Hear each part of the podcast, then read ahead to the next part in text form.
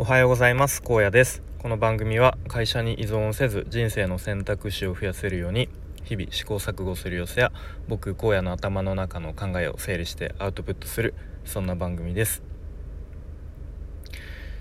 えー、暑いですね。えー、今日は特に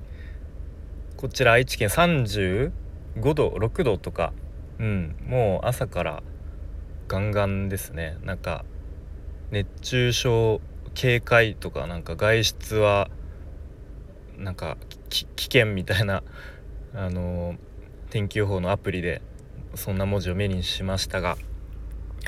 えー、なんとか今日も頑張っていきましょうということで、今日のテーマは重要だけど緊急じゃないみたいなテーマで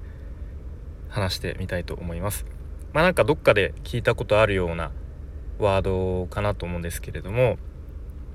まあ、結論え重要かつ緊急ではないっていうことを、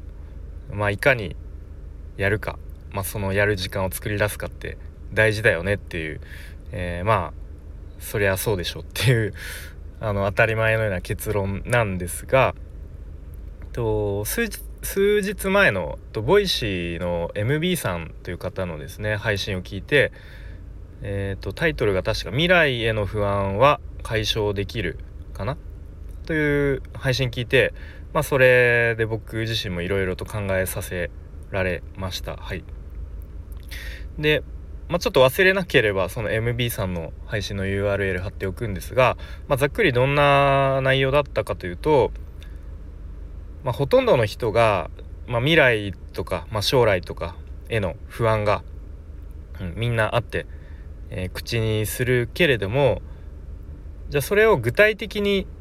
みんなしてないよねと、うん、なんか漠然と将来への不安、未来への不安があるっていうことを、うん、まあざっくりそんな内容でした。はい。で、まあ確かにそうだよなと、僕個人の話で言うと、まあ、割とお金の不安っていうのが結構前からで、特に子供が生まれてからですかね、うん、ありましたね。こう将来、まあ、子供が大きくなるにつれて、まあ、その子育てに関するお金、まあ、かかるだろうなと、うん、で、まあ、そうなった時に、まあ、自分自身もお金に困らないようにしたいし、子供にもおか、お金であんまり我慢させたりとか困らせたくないなというふうには思っていました。うん、じゃあ具体的にその子育てで い, いくら必要で、まあ、うちは子供ふたりですけれども、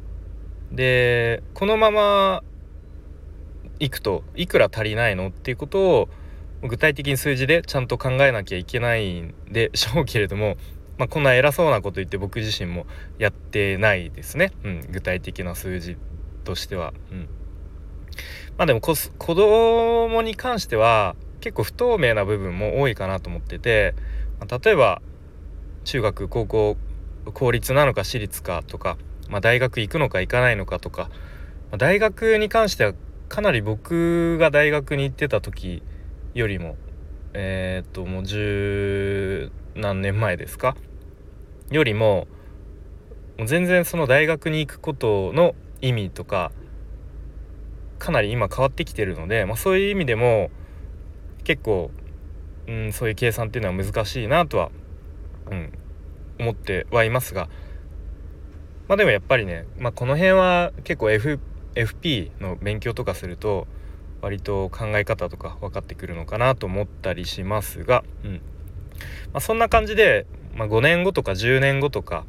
の不安を解消するためには、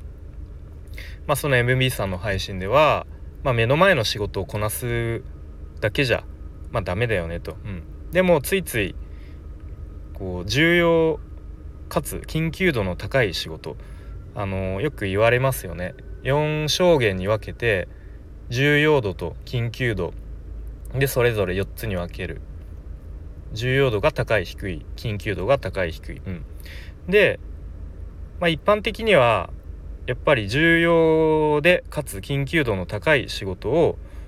まあ、もちろんそれをやるのが大事だし、みんなそれをやりがちだと、うんまあ、例えば仕事だったらこう上司にいっしゅうかんごにえー、これを、まあ、この資料を作ってとか、まあ、なんかそういう目の前の仕事とか、まあ、あと会社のルールに、まあ、とりあえず従って、えー、やるみたいな、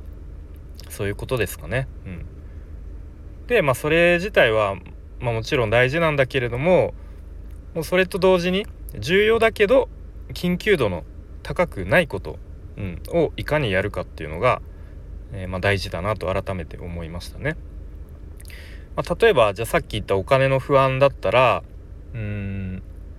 まあ、固定費を減らすとか、例えば携帯三大キャリア使ってるんだったら格安 SIM にするだけで月ごせんえんとかね浮くので、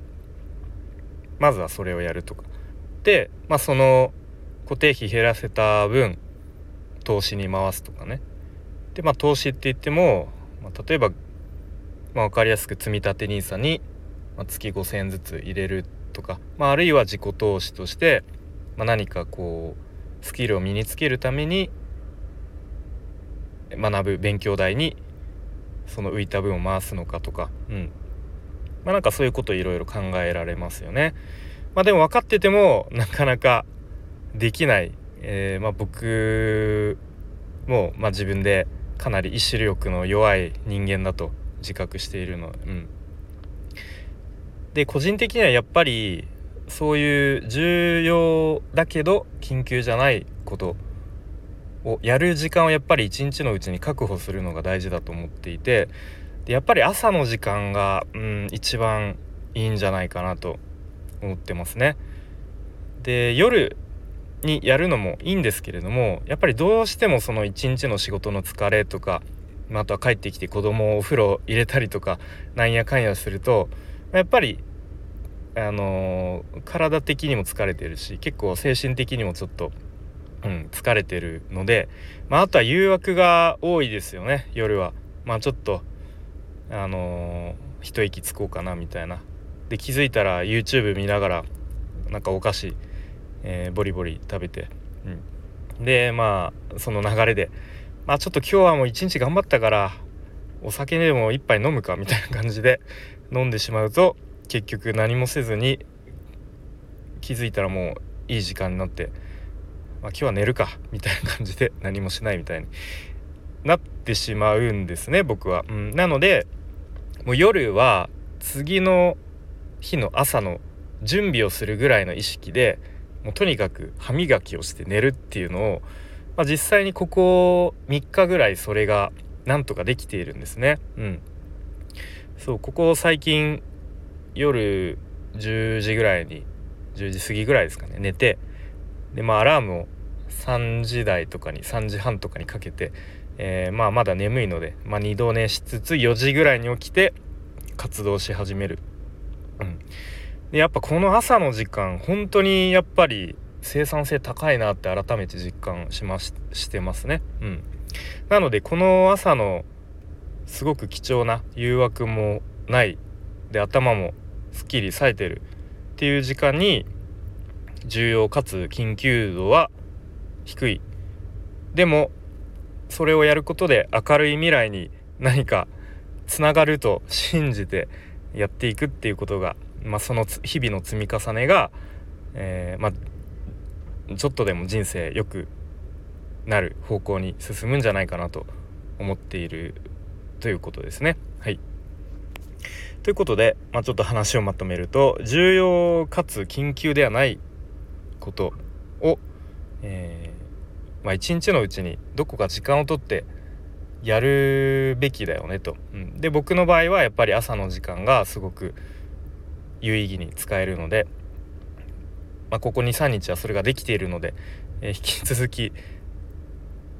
えー、継続していきたいと、まあ、もしかしたら今日の夜いきなり、えー、お酒とか飲んじゃう可能性もありますが、うん、なんとか継続していきたいなと思っています、えー、ということで今日はそんな話でした。今日も最後までお聞きいただきありがとうございました。小屋でした。バイバイ。